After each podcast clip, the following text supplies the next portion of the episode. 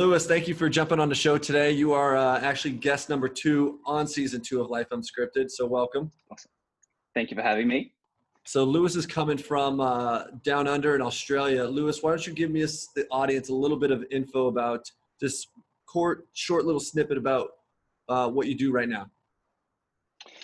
What I do right now, golly gosh, I mean, uh, I spend the majority of my waking hours in some form of teaching. And so, what I'm most known for is uh, starting a company called Infinite Prosperity, and that company is, is is a pretty broad look at finances, but specifically, we focus on forex trading, speculative forex trading. I mean, that's what the the bulk of it is. But on top of just that, I mean, because that is just one specific niche, one specific sort of financial approach. But we give sort of a, a pretty broad picture of finance. It's coming from the mindset the uh, the the language that you use, the people you're hanging around, the social influences. We do goal setting.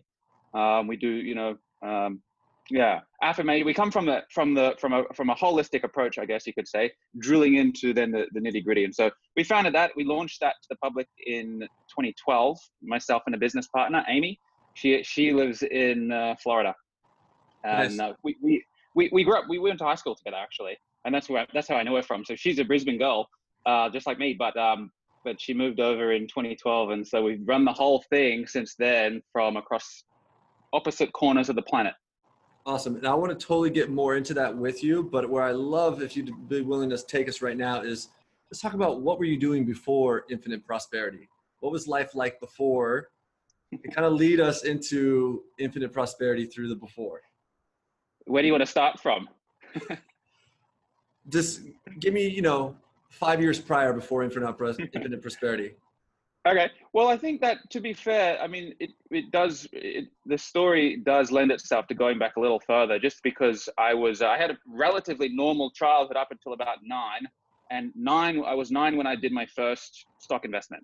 And so, dad, we had a, in here in Australia, we have a, a common, a popular brokerage called CommSec, uh, Commonwealth Securities. And he opened an account for me and it was in his name, but it was sort of you know my account sort of thing. And so I saved I saved all my birthday and Christmas money, and it took me probably a couple of years. I think I started when I was about seven, and, put, and I got five hundred dollars. I got four hundred. I had four hundred and eighty three dollars uh, when I was nine. I did my first stock trade. Now there was a minimum 500 so he had to top me up so i could get over the $500 sort of minimum but uh, my first stock trade was nine and I, it was telstra stocks which is our big telecoms company here and uh, that so that's when sort of things shifted for me. I, I, went down that path, and it's because you know when I got home from school, I would log on to my CommSec account here, and I'd, I'd try to make sense of all the reports, and I'd be I'd be looking at the chart and seeing what was going on, and that it was it wasn't that the trade that did anything for me. I ended up losing money on that trade, which I joke about. Funny, it's funny funny story to my students. I lost money on that damn trade, but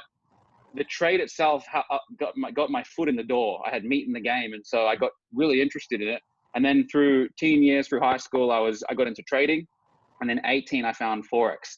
Now, that's uh, now to do forex trading at a, at a decent level, you need some capital, and I didn't have enough at the time. I did pretty. I was doing okay for for a 17, 18 year old, but I still needed to buy time. So what I did was I after high school. I had an eBay business during high school. So after the, the one year after high school, I was literally boozing, partying, doing all the thing, you know, you do when you're 17, 18 and that but i was living off ebay at that time. And so i was making between thousand thousand fifteen hundred a week that kind of thing. And it was enough that i could do what i wanted to. So i was just doing the pajama lifestyle kind of thing still living at home with mum and dad. Mm-hmm. and but you know by the end of that year I, I, I realized i can't keep doing this forever. I got to do something different. And so and, and so uh, I, around about that time i found forex. I was i was doing some trading but i needed to i still needed to buy time so I did a four-year electrical apprenticeship. So I'm actually a qualified electrician. But uh, actually, you know what? I think last year my license lapsed, so did maybe you, I'm not. I'm not officially one anymore, but I did. I did complete the apprenticeship. Yeah. Did you ever have a job as an electrician? At four-year apprenticeship, yeah. And so I was the, you know, the bottom of the rung in the in that in that world. And so starting at the first year, I was. Uh, we we made first year six dollars twenty-eight an hour at that time and it was it was some tough work. It was you know you, got pushed around a little bit on site. Oh gosh. So was that so? You're doing the forex. You get into the apprenticeship. So lead us through after what's what happens during this apprenticeship that makes you want to make a change. Look, the first time I did, so, so I was coming off that year of eBay, working at home, being in the pajamas, just living like doing doing the partying scene. That was uh, you know that was fun at the time. And so going to work that first that first week of doing the apprenticeship, showing up, we did the hours we worked were six in the morning, six till two, which in hindsight were amazing hours for building an empire. So by the way, I, I, I a lot of to, to my students, I say if you can get something that gives you really favorable hours, you get in early, you get home early, and then you build work on the empire. You know, yeah. that was perfect for me. I, I sometimes think these some people doing like nine to five. Um, you know, certain times of the year, they leave in the dark, home in the dark. They get home when it's dark. They're drained by the end of the day. To, you know, to to to muster enough energy to put into something to get you out of the job. I think that would be more challenging relative to the you know where I was positioned six till two. But anyway, the first week, man, of doing that, I think we brought I think I brought home what two hundred and eighty dollars for the week. And it was brutal. It was brutal, man. It was, you know, when you're an apprentice, the, the tradesmen, and rightly so, they push you around, and that, you know, it's it was bad. I thought, man, I need to get out of here. I lasted three weeks at the first job, and I started. I looked on Seek. So Seek in Australia is our like our job finding thing. I wanted a yeah. different job. I wanted out, and um, and so I did. I, I found one, man. I, and I went and did an interview and this thing. And as it turned out, I got there and it was this dodgy old thing doing door to door sales. And we went to someone's door, and I, nah, this is even worse. And that that was probably the, the time at, the, at that first part of my apprenticeship where I was like, this is not going so well. I need to I need to make a big shift here and I was I was doing trading, but I didn't have enough to live off it, of course. And so at that point, it was the it was the it was the confusion of I'm not satisfied with this path.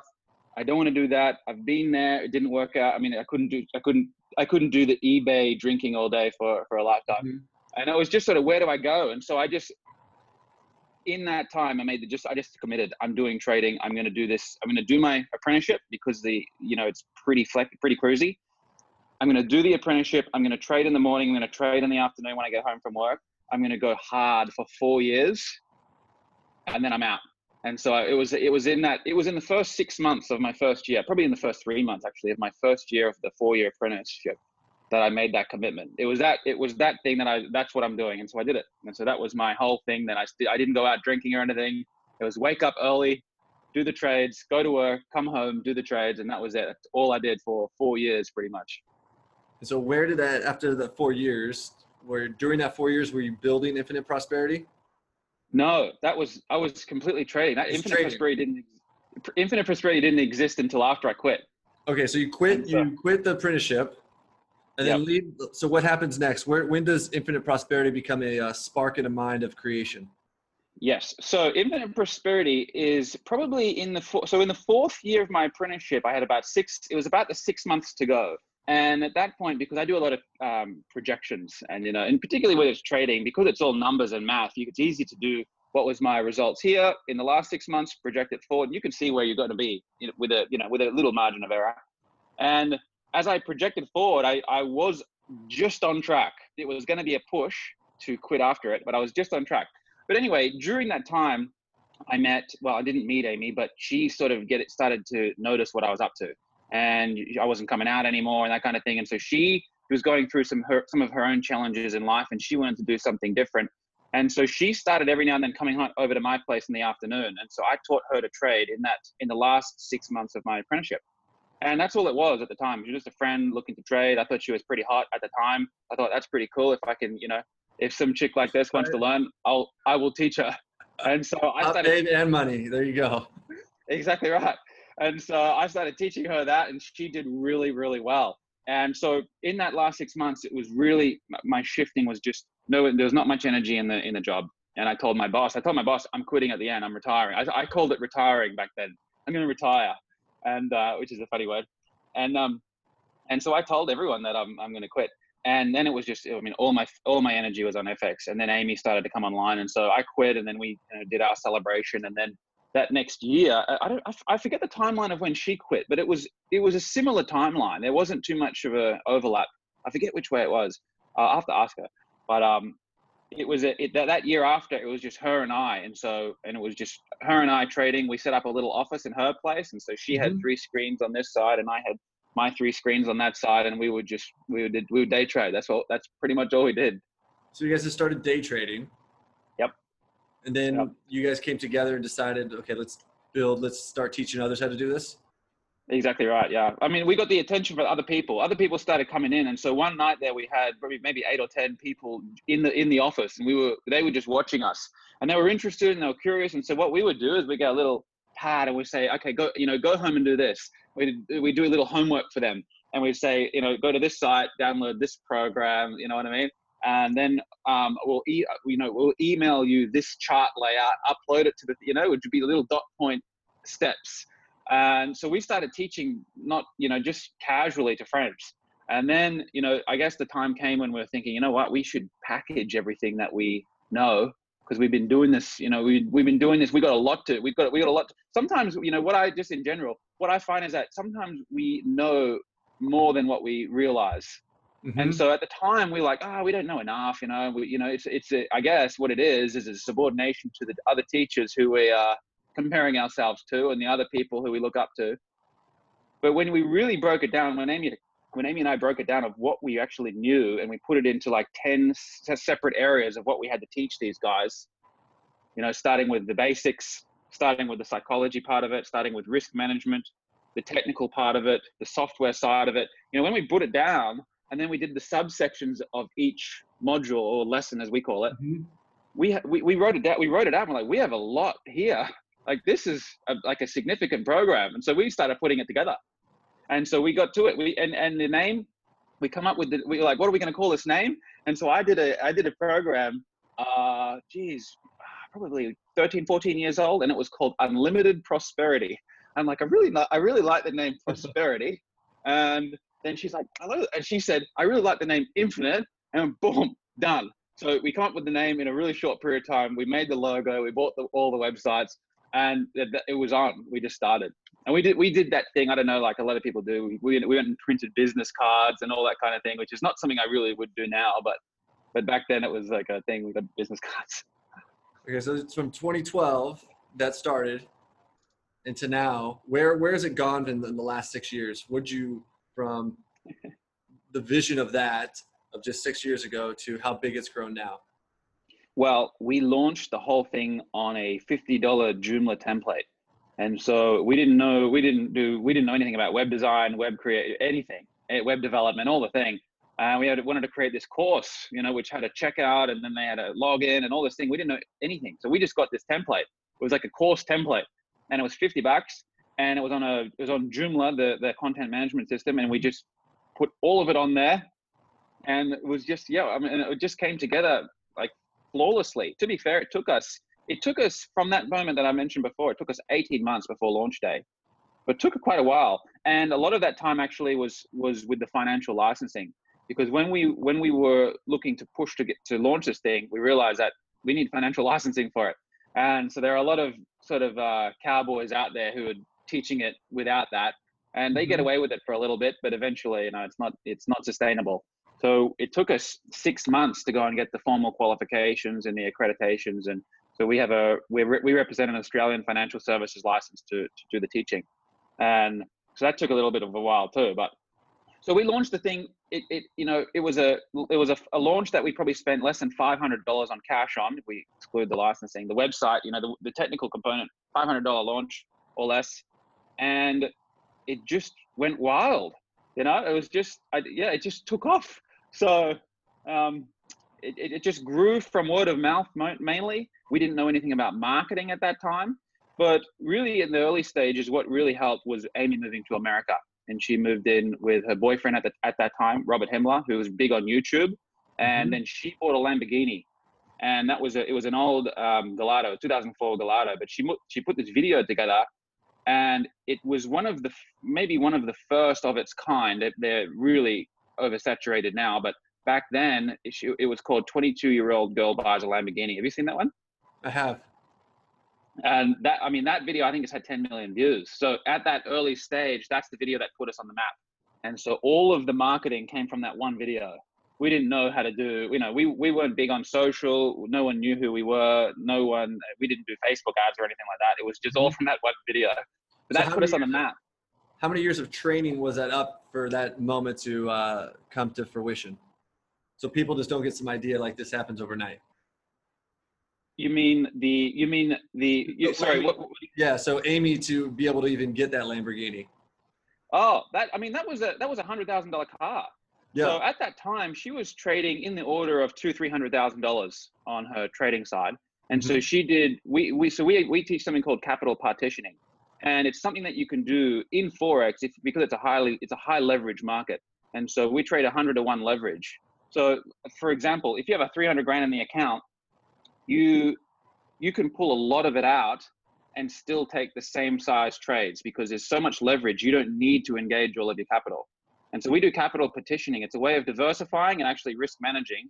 But she instead of doing the uh, diversification approach she took 100 out and put it into the lambo and she still traded the same it made no mm-hmm. impact to her trading side but then she bought the she bought the thing and that was and she she made money on that because Rob was a he was in the car scene, so he knew how to buy these things, and so we have a whole lesson on actually how to exploit the uh, the car depreciation schedule and how to exploit um, capital partitioning to go and do things like that if you're interested in that. Um, but uh, but it wasn't. I mean, a lot of people thought like, oh, you know, she must have made all these millions. Not necessarily. I mean, it's just to buy this stuff. You don't need to. We have a thing. You don't need to be a millionaire to live like one. In, in fact, a lot of people who look really flashy on social, you you know you probably know them. A lot of them who look flashy aren't even doing that well. Yeah. And and so you know they're doing okay. They have to be doing something, but not necessarily that well. Um, yeah, a lot of them are pre- pretend to spender, as as Grant Cardone says. And so I, yeah, we, it's important to keep that keep that shit grounded too, because I've seen a lot of people come and go that way. They go and you know start making a little bit of income, and then they go and blow it all um, by leveraging up a lot and so I, I, I you know, I, I promote um, keeping track of your DTI, your debt to income ratio, and below 10 is what I call masterful, and mm-hmm. 20 below 20 is pretty good. But anything beyond that, I mean, you're you're you're you're spending too much of what you make to have a to have a lifestyle. Usually, is what people do. And that's what I want, I want to chat with because you got a pretty good mind when it comes to uh, the work, and but also you live a good, great lifestyle. So yes. you just you just touched on it with fucking people, and I, I won't name any here, but there's definitely I know some who just promote the flashy lifestyle without even giving you any tangible, uh, reality grounded shit in order to how to achieve it and not have to keep it. So let's yeah. talk about that. I know that's one of your specialties. I'd love to hear more about your your lifestyle design. Uh-huh. lifestyle design. Well, a, uh, the first thing I, I have six. I, I teach six rules of lifestyle design, and so you know, uh, to, to, to name a few, I, I mentioned one before. DTI is really important because if you go and you know, a lot of people go and start these Amazon businesses, these drop shipping businesses. A lot of our guys are doing trading, and if you're used to making 50 grand a year, you can go to making 200 grand a year sometimes. And if you know, if they're not really, if they did it sort of quick and they're not aware that there's maybe a sustainability issue with it going long term. In some of these business models, there's sustainability issues, mm-hmm. and um, and if you go and you know if you go and make that much, you can just go and get a loan and, and get these things, and you can just leverage up. So so my my rule on that is is keep it below 20% DTI at all times. You know, like a bank when you go and get a mortgage, at a you know banks start at about the they, they call it the 36%. So if you make let's just say 10,000 a month if you have a uh, like a if you want to get a home loan that's going to cost you thirty six hundred dollars a month, which is you know thirty six percent of your income, that that's when they start to be like you're having a serviceability issue. So the mm-hmm. banks know that it's thirty six percent. My thing is a little bit more even conservative. I prefer twenty percent or less, ten percent. You know, right now where I'm at, I'm well below ten percent, um, just because I prefer to have a lot of liquidity. I prefer to have a lot of options. You know, some of these guys, I've seen a lot of them come and go. They buy the they buy the Ferrari, buy the Lambo, and it's great for that first three to four months. Then they have a bit of a decline in the business, which is normal. There's you know there's there's volatilities in the business, but mm-hmm. they didn't think that that would ever happen. And now with the, you know factoring for the decline, they're really strapped. And I see these guys end up they become they they started because they were really infatuated with this supercar is going to do all this thing for their life. Then they end up resenting the thing and they go, God, why did I buy this thing? And they want to get rid of it and they can't get rid of it. And so the, the infatuation turns to resentment. Yeah. So I, I just I, I my thing is just keep it really grounded, build in a lot of buffer. I, I promote a lot of cash buffers. Um, and so more more than what most people do actually. A lot of What's cash your, uh, buffers. What's your of- yeah. cash buffer? What do you like? Six, nine months, a year? I, prom- I I say to people, three months is the start. Do three. Yeah. So if you and three months based on your expenses. So if your expenses are four k a week, four thousand or or four thousand a month, sorry, Mm-hmm. or one thousand a week, it's about normal. Four thousand a month, I would multiply by three and say twelve thousand cash buffer. Just get that twelve before you go in and looking to invest, trade, speculate, all that kind of thing. So three months, and that's a minimum. Personally, at the moment, I'm well over twelve, but I'm I'm storing. That's not invested cash but Mhm. that that's because I'm storing. We're in a high market right now, so I'm storing more than than pushing into the market right now. But I'm still doing both, but I'm I'm more cash heavy at the moment. I'm more than twelve. I think three is minimum. Six is sort of getting to ideal, and then if you've got a lot of moving parts, team, staff, companies, families, get to, get closer to, to to the twelve. But then the rest on you know then you start investing, investing, investing. Talk about what that what's that done for your own business as you start to create that liquidity and have that cushion. What's that? What, what does that do for an entrepreneur, for an individual? Yeah, it- it's you know what what i see the biggest thing is i'm seeing a lot of people when they go and launch a product or start a business a lot of them are what i would say tilting toward the narcissism side and they think they're coming from the point of view of how can i make the money? How can i get the rich? How can i you know how, me me me. And i'm gonna how can i slap some shit together bang on some uh, facebook ads and make a bunch of cash? And there's a time and a place for that and the type of people who are attracted to that it's that part of their thing too so it's not an issue. However um, i'm seeing that what's really coming what's really coming to the forefront now is this is is transparency and, and client centric business. You know pe- the people who are making crappy products like this because they need to because they haven't got that liquidity are end up pushing out crap products that do that it's it's you know they're promoting flash not fire and it's coming and going I see so many. I've seen so many people in the last, you know, eight years since we've been doing what we've been doing. I've Mhm. seen so many people come. They've exceeded us. They've just blown us out of the water. Then they've dropped. And I, and and, and it's, I couldn't tell you how many. You come and go, come and go. But when you focus, when you when you're not so much focused on you making the money, you and you have because you've built the liquidity, you built the security, and you've got it there. You can pull more into okay, what would I, what's really going to help the people long term, and in doing that, you you'll help yourself long term as well. So I, I, I that's another thing that I promote. A big one is balancing the altruism and narcissism. Not just doing not just doing something because it's going to sell or it's going to be the big money maker, because those things come and go. But if you can focus on packaging something that is really long term stuff, that's timeless stuff, that's going to serve the people for a long time, your your own rewards are going to be uh, more timeless as well. So, what's the impact you've seen in your own life? Because you, if you know, people who follow you and see your lifestyle, like, oh well, he's got a fucking great lifestyle. To some people, he's made it, right? Of whatever that means. But Yeah. they strive to achieve, to have the cars, to have the have the views and things like that. But what's the, you know, once you get that, You want the other side? I want There is another what- side. right once you get that but something more of what i'm hearing is more of a heartfelt service it's more of service because you love it right because just because you get the lifestyle the what does that what does that mean as someone who's Um, not- experienced to the I level mean, you're at. You acclimatize to it very quick. Like you go into, you know, you go into the, you, I don't know, if you guys have perfume stores, oh yeah you know, that sell perfume and perfumes and colognes and shit. uh-huh When you go in there, I don't know if you guys are the same, but our stores here, you go in, it's, it's being hit in the face with like, oh God, that's smelly. It's really smelly.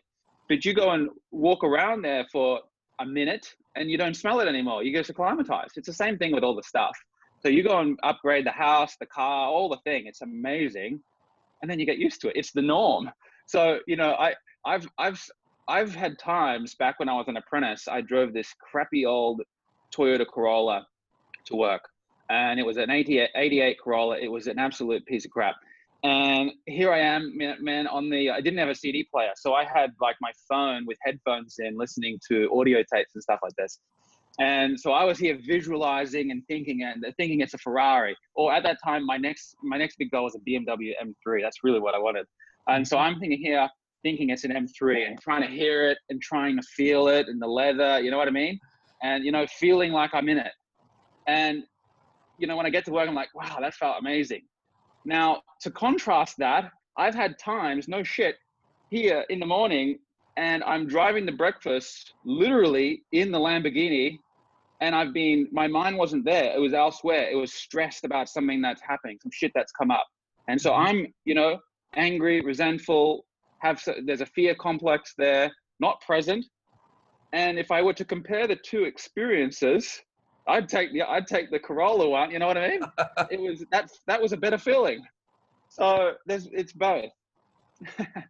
and some people when i say that they're like oh you're so ungrateful you know it happens to everyone i mean there's times and there's other times obviously that i'm really like inspired and present driving you know driving the mm-hmm. lambo or something like that and that's amazing too but there's both so what, what's uh, one of the key components for someone who wants to uh, leverage up to the next lifestyle that you would recommend to the next for okay when it comes to leveraging up lifestyle the biggest thing is mobile income that's what i've found so it's not passive. A lot of people have this passive income myth and they're mm-hmm. chasing passive income because in their mind, passive income means I don't have to do anything and it's just the, you know, this money's falling out of the sky. That that happens. There is such thing as passive income, but to get to passive income, to do some kind of passive investment, you first need to bank some cash. And so the best way to do the banking the cash is to start a business, start a service-based business, sell a product or a service, solve a need, solve a problem, something that you're good at, something that you're inspired by, something that you have a true service, a unique point of difference. That's the first thing. Now, within that, my, my personal philosophy is to go mobile. And so on, that means online.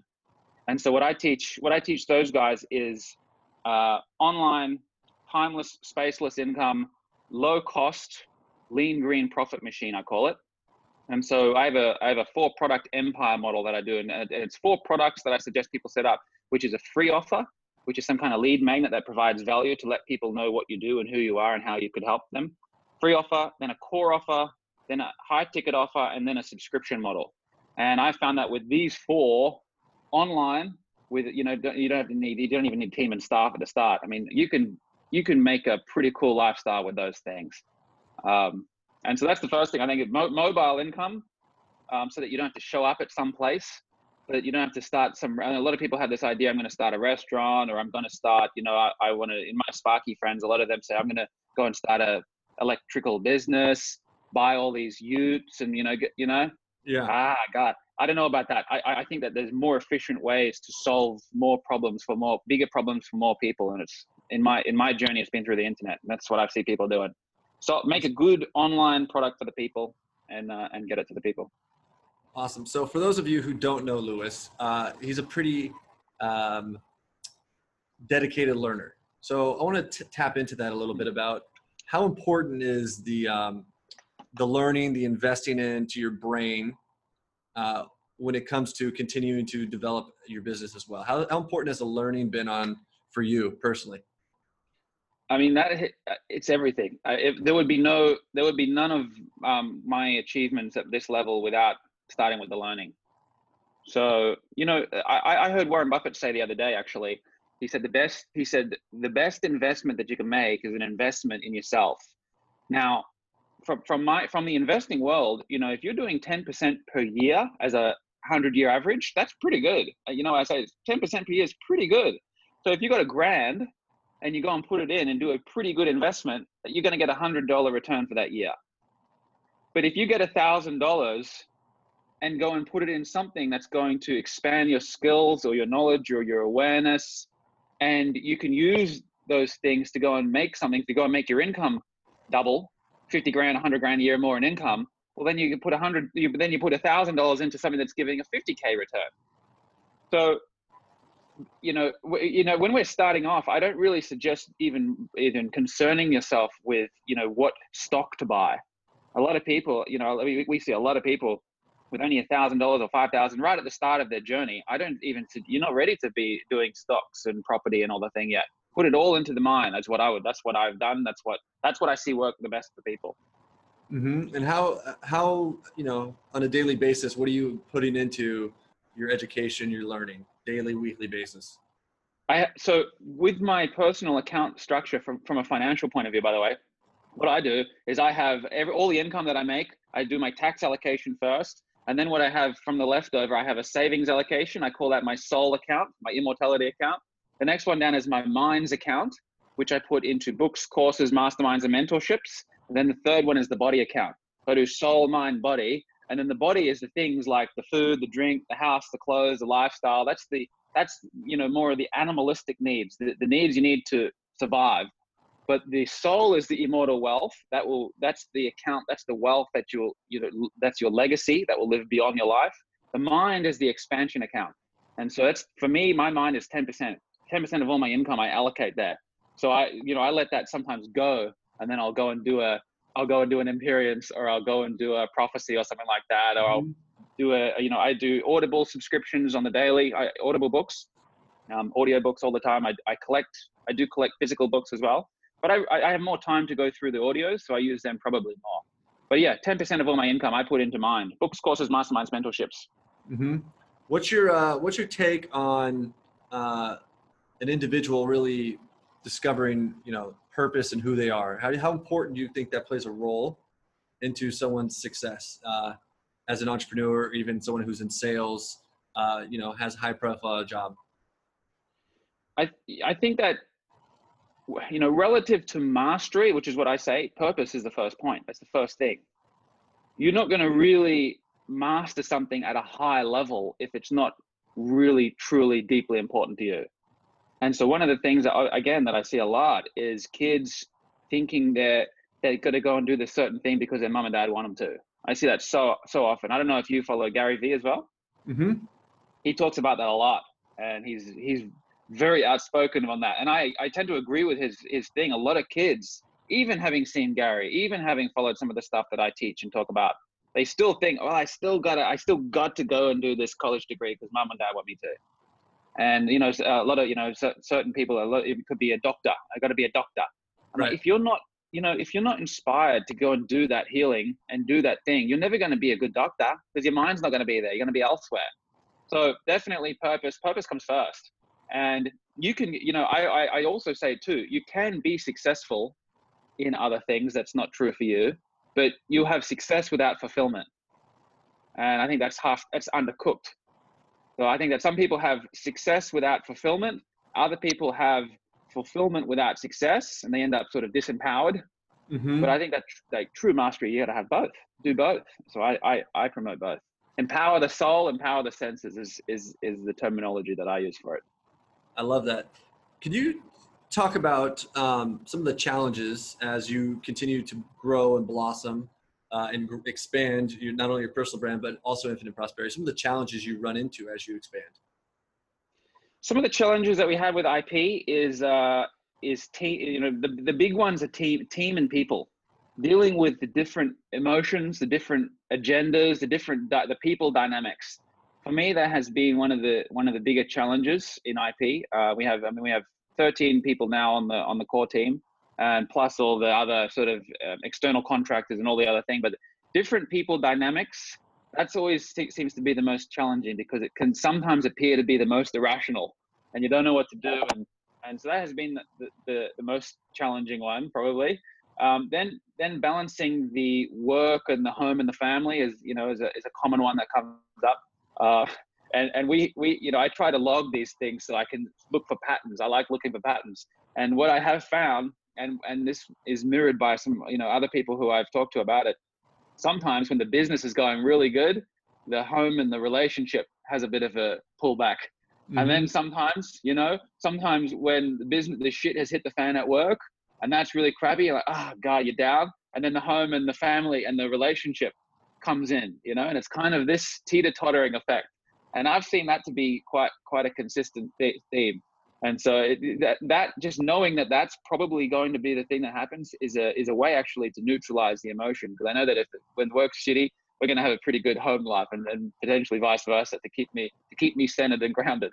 So I guess that's where the uh, the soul immortality account comes into good play is when you have that liquid cash. Oh, absolutely. I mean, Right. definitely. I mean, definitely. When you got liquid, you got options. When you got cash, you've got options. You know, some of the things I think about is like, you know, if if it really got to the point, which it hasn't, and I don't see it getting to that point, really got to the point where one particular thing I wanted to drop out, I could. I just drop it off. You know, ditch that business or sell it, or you know, palm it off to a partner or something like that. Um, but if yeah, li- liquidity is definitely key. If you don't have it, you kind of have not a whole lot of options. So I think liquidity is options. Mm-hmm. What's uh? Let's talk about one of the more challenging experiences. Did you ever like run into something that's really challenging? Didn't know how to process. Didn't know what to do. Kind of one of those m- moments in life where it's like, fucking, which road do I go down? um, probably, probably many. I mean, not not at that level for a long time, but um, you know, if I were to think about the last major big setback that I that I thought was a setback at the time was uh, was in writing IP. It was it was about six months before we were to launch launch the company, and Amy and I had a massive blow up. A hum- it was a it was a it was a great one, and uh, and at that point, after that, uh, we were nearly I was nearly going to walk. I was going to bail on the whole thing, and um, I'm glad I didn't in hindsight. Um, but it was a tremendously challenging time. Now, as I look back on it, I saw it was it was a great thing that that came up. But Mhm. that, that was a that was a tough one because yeah, we we got sort of entangled in this sort of relationship dynamic and the business dynamic. Things got a little bit murky, the borders there, and there was a massive explosion. Now I learned a lot from that, and I was you know I was part to part to blame. She was part to blame, and so we both Mhm. had our roles in that. We both learned from it. What came of that was actually perfect and so she it was through that time that she decided to leave brisbane move to america with her boy her, her then new boyfriend and that was uh, i mean if it wasn't for that i doubt we'd be here at least infinite prosperity wouldn't be at the level that it is so that was a it was a divine moment but at the time golly gosh that was that was fucked up at the time there was a it was yeah i haven't told that story publicly I still don't know. I- I'll get. I'm happy to. I, I would like to. It's still half of Amy's story though, and I haven't really got permission, you know, to share all of the details. But it's a good one, and I would love to share it. And the time will come when I'll when I'll take that public. That'll be funny. We'll do, maybe we'll do it together or something. It's a doozy. Nice. But there was a there was a there was a there was a there was a it, what it involved was me drunk running down a street with no shirt on in the middle of the night chasing a taxi. So it was it was a doozy. There there was a homeless man. There was police. It was it was amazing. that sounds like a But fucking it's- epic, a epic cool story. It's a cool story, and I would love to share it. But it's you know it's part of her um, thing as well. So It sounds like you would have been one of my customers when I was uh, slinging cocktails. we were in another. I was in another country too. It wasn't even. I was in um. Florida. I was in downtown Orlando when when it when it went Oh, down. see, I used to bartend in Miami Beach, so you weren't too far away. Nice. So Oh, let's let's let's dive into now. I want to dive into some more of the um, uh, the mindset stuff, Mm. and kind of like Lewis's routine. Like, Routine for mindset.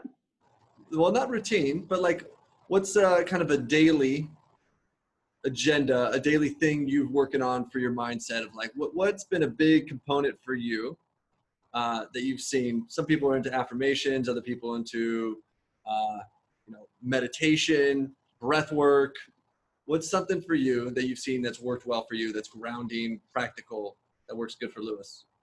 Yeah, I don't have many sort of routines like that. I have done affirmations in the past, and they seem to have been okay. I don't. I wouldn't say I, that I consistently do them now. One of the things that Robin and I do, because um, so I work with Robin, live with Robin. We're together. My partner Robin. She, we're together literally 24 hours a day, and so one thing, you know, one thing that we do as uh, maybe what you'd call a habit is we constantly are checking in with each other. You know, when when one of us are up you know we help to we help to we help the other person to see okay what's happening here that we're not seeing why are we up? If one of us are down the other help the other one uh, helps the other one up. And so usually what we do in our relationship because we're really closely entangled is when she's down i tend to be more up. When i'm down she tends to be more up. And so what one one of the habit that we always do is is um is to look for that and to help you know whoever's up helps the other person to you know to see what they're not seeing Mhm. that, that is probably if i were to say something that we consistently do habitually that's been one of the most effective things. And not to have this thing that we're you know we're we're going to both be up at the same time or you know both we never really seem to be down at the same time. We're, you know it's always this kind of thing which is good. Have you seen Checking that does that have an does that have an impact in uh, your business as well? And being able oh, to yeah. mitigate those i mean if you're in a relationship with someone 24 7 that's fucking a lot yes i mean there's drawbacks yes there's drawbacks to that but it's but it's pretty good. You know what I, I say I, I never was really into relationships. You know, five six years ago, I thought that I was going to be more like Dan Bilzerian. I really thought that I was just hoping to, my, that was my that was my goal. You know, make I was going to make all this money, and I was going to be like Hugh Hefner, Dan Bilzerian, and just have all the girls. That's what that's really what I wanted. And yeah, and so my my agendas have shifted a little bit. Now, when I see a relationship, I find it to be a quite an efficient way to get everything that you need in one unique in one specific package you know because we re- we re- we ref- reflect friends brother sister son uh, you know uh, father daughter dynamic. We have a, we have all the different dynamics you know and it's very efficient way to get it all. Does that make sense? Or is that yes. is that too deep? No that's great that's great so all right if you're living and working together with someone 24 7 yeah, is she so she's a part of Infinite Prosperity, and you guys do some coaching together as well, right? Teaching.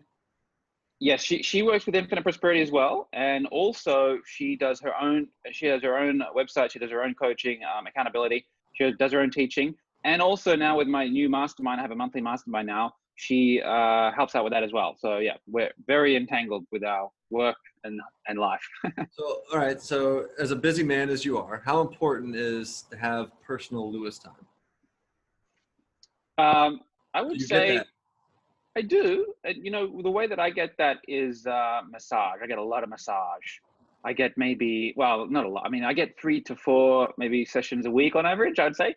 And often it's often it is like a foot massage. I love my reflexology. So I take here the laptop and I have my favorite um, people, my favorite venue, and I go there. I take the earbuds. I do some music, and I do um, what I tend to do is I just do some more light-hearted work there and get the rub. And I do love that time. And that's, I guess, yeah, I, I don't think of it. I don't consciously think, oh, I need to get Lewis time or anything. Mm-hmm. But, you know, if I were to stop doing that, I might feel a void of, of exactly that. So I guess you could say that. Yeah. Let's talk about that work life balance since you do own your own company. You work with, you have a, you know, a girlfriend you work with who also lives with you. What's this what's your philosophy on the uh, work-life balance thing you hear from fucking people? Do you believe it's even real? Um, I think it just depends what's important to you. You know, I think when people say, "Oh, you know," I see a lot of people say family comes first. Maybe, but that's that's that's their agendas. You know, that's mm-hmm. their beliefs. That's not necessarily an objective, factual truth. For me, like I was saying, like I was trying to say before, is I see my family a lot in Robin, in, in my partner, a lot in my companies. You know, I, I have sometimes in certain conversations, I have more of a like a parent-child dynamic with some of my students at times, and so I have family there. I have friends in the company. Um, I have friends as my students, and so my family is my work. You know, my family is my students, my my team, uh, my partner. So I have family. So family does come first. Maybe you'd say that. But I think what people try to sometimes project is your birth family or some, you know, some idea, some specific form of a family dynamic mm-hmm. comes first, which is just their maybe their their hopes and dreams and priorities. Right. So how many? So on an average day, what's your de- what's your what's your time working on business? So t- in order Ooh, to that's a good question. reach a, reach a level where you're at, right? Yep what's it going to take? What what does it take okay. an individual to get okay so up to that? Yep. So I would wake up. I would have to. It, it varies from five through to seven. So let's call I average six six six six thirty wake up time. Yep. I generally wake up, no alarm or anything. It's just when I feel like waking up. Some mornings is later than others. Um, then we will go to breakfast, and then it's we talk about the day, which is usually work, and then it's home to work. And so work, work, work. I will work last night, for example, I was working until 10. I was on the laptop here at 10, doing a exporting a video that we're that I just uploaded for the for the guys for the team, and it's filming working, meetings, things like this. I do um, one-on-one coaching here. Uh, a lot of a lot of videos. A lot of my stuff is videos. What I have found, if I if I were to analyze my time and put an hourly rate on all the tasks that I do, I have found for me that it's the time that I'm standing in front of a camera, usually with a flip chart, mm-hmm. and doing a lesson, filming. That's the time that is worth the most for me because it's something that I will have. It's it's it's evergreen, high value content that I can package or, or put in my in my teachings and go and sell that for years and years and years. And so that's tens of thousands of dollars an hour for that for the time that I'm actually doing that. So that's what I that's what if you know if we're talking about you know optimizing time, what I would do is all the tasks that you do, put an hourly rate next to it and prioritize. And so some of the tasks, like some people don't, maybe not quite aware, is that when they're writing something or building a product, they're not making money from that at that time. But if the time that they're spending from doing that over a lifetime could pay tens of thousands an hour. And so do as much of that as you can and just think long enough to know that know, it, it will, it's a delayed return kind of thing. Totally. Make sense? Yeah, you, I know. I've seen I've seen your videos, and I think they're great. So, do you edit all your own videos? Yes, I do. And just because I love editing, I it's one of the things that I love. One of my highest values is cameras. I got all my equipment here.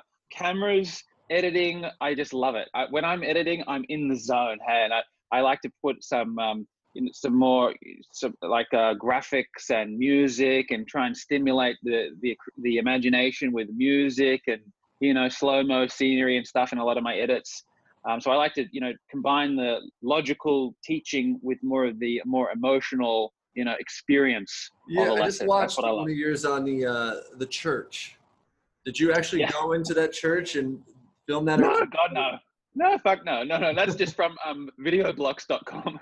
That's a stock video, but it was relevant to my. Yeah, I want, I want to talk about that, about that, about that video. So, can you dive us in? All right. So, for those of you who haven't seen this video, Lewis talks about uh, how the church and Jesus said it was it's better to give than receive, and then you kind of slam Jesus in this video. Did I? Which I think is amazing. so, can you just talk about think- that? well, you just talk about how maybe the church was lying to you because they've built these beautiful yeah. cathedrals and their pocketbooks are pretty, uh, you know, heavy. Well, I mean, I think they say one thing, but they don't do. They obviously don't do what they say. So I'm right. more interested in what they do than what they say. You know, and I think that good on them for what they're doing. I think good on them for for building that kind of wealth. I think, and and if you and if they say if they're getting if someone you know like let's just say you say a church if someone's building enormous wealth and then they're saying it's not good to be wealthy. And if you do you're not going to get into the kingdom of heaven and it's like getting the camel through the eye and all that kind of thing and the meek shall inherit the earth. A lot of people really are really that's they believe that. And a lot of people even they, you know they even heard that in childhood and it's there somewhere in their memory and then they go into adulthood. And even if they break away from that you know from that those organizations that sometimes I find that the memory is still there, it's still there mm-hmm. somewhere, and they have the belief. It's not it's not okay to be doing well financially, and it's not okay to stash cash and build wealth. And so that's I mean I mean first and foremost, strategy is is a few points down the line. I usually say it starts with purpose, like what we talked about before, right. knowing really what you're here to do, what's your mission here on the rock. Then it starts with what are what are the fears, which is what I'm doing now currently in my mastermind, breaking down all the fears. That's the thing that stops people fear of failure, fear of looking bad, fear of success, all the fears. Mm-hmm. And then when mm-hmm. you break them down, then you got to look at all the limiting beliefs. People really believe certain things that they don't even know why they believe it or where they got the belief from. And uh, so you got to clear them away too. And if you don't clear them away, even great strategies can fail. You know, as, as I, you know, as I say, like, even if we, even if we cut straight to the chase, forget the strategy, cut straight to the chase. Let's give you a million million dollars, like in the in the case of a lottery winner. And what do mm-hmm. most of them do? They end up giving it all away, getting rid of it. They don't feel worthy of keeping, keeping this thing. They don't feel worthy of keeping it. They don't study how to manage it, and so they get rid of it. And then they end up depressed. They, they their their relationships have been tarnished because everyone you know wanted their handout, free handouts, and all this thing, and then they have guilt complex. They want to compensate with giving all their money away. So it's a, it's a, yeah. So you got to start with the, the, those things before even talking about strategy. That's that's mm-hmm. that's probably one of our big point of differences uh, that we teach at IP and what I what I teach my personal stuff. A more of a fucking grounded mindset of like, no, you just don't want to give away your cash and think it's better to give. Uh, yeah, I mean, yeah, it's, it's equal to it's equal to it's kind of ludicrous that I you you put this video in plain sight. It's it's quite astonishing that people still buy into. Oh shit! Well, I'm giving my money away, but yet these churches and cathedrals and religions are worth billions of dollars. You know what I say is like, you know, a lot of people have this idea. It's, it's a guilt compensation, altruism of the future, wanting to give more is a compensation for thinking you've taken more from people in the past guilt and so the guilt sometimes starts early when we're not make, we're not doing what our parents say not making them proud we let down our teachers in our perception we don't do the right thing by our friends we have a couple of bad breakups we get busted for bullying people all these little guilts they they they log and if you have a net memory of I've, oh, i'm a guilty and i've done the bad things to God, the world, family, friends, all the people I've net guilt. You'll want to compensate by being really altruistic. But I say, like, you know, if you walk past a homeless person on the side of the street and he's there, you know, you know, you see the people that are begging or something, mm-hmm. not doing like service, just begging for cash. If you give them five dollars, the, the benefit is that, you know what, they could really maybe take that five dollars, go buy a burger. But the drawback to you doing that is that if they can make 20 30 50 dollars a day from doing nothing and begging guess what they're never going to do they're not going to get their shit together they're not going to go you know they're not going to go and clean themselves up and go and get a job and and and want to go and serve and make a product and, and you know actually do something so you giving them is helping them maybe right now true but in the long run you're keeping them dependent on these free handouts Mm-hmm. And so you're doing you're you're taking from them at the same time as what you're giving to them. So it's, new, it's no, no accountability. No accountability. Yeah, every you can't give without taking. If you give cash for doing zero, then you take at that same time you take accountability, responsibility, dignity, and independence. You take their independence away. I see this a lot with you know with parents with with with one daughter. We have one in the in the family here, and one daughter is just just gets everything, just hand out, just gets it all. But now, of the age 30 years of age, there's been a price to pay for that because she thinks that that's how life works. They're just going to get given everything and rescued all the time. That there's a time limit on that. That's going to come. That's going to end up in a big explosion. totally agree with you on that. Totally agree. All right, Lewis. I know you're a busy man. We're going to wrap this up here. Any last words? Any words of wisdom that you would love to uh, share here with the audience? I think the main thing, you know, my my overriding philosophy is, like I said before, empower the soul, empower the senses.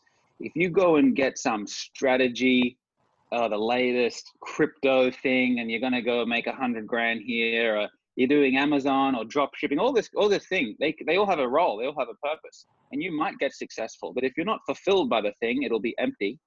And like I said before, you'll acclimatize to any lifestyle you get, Mm-hmm. Nothing of the senses will ever satisfy the soul. You'll get used to the Lambo. You will get used to it. It will become the norm.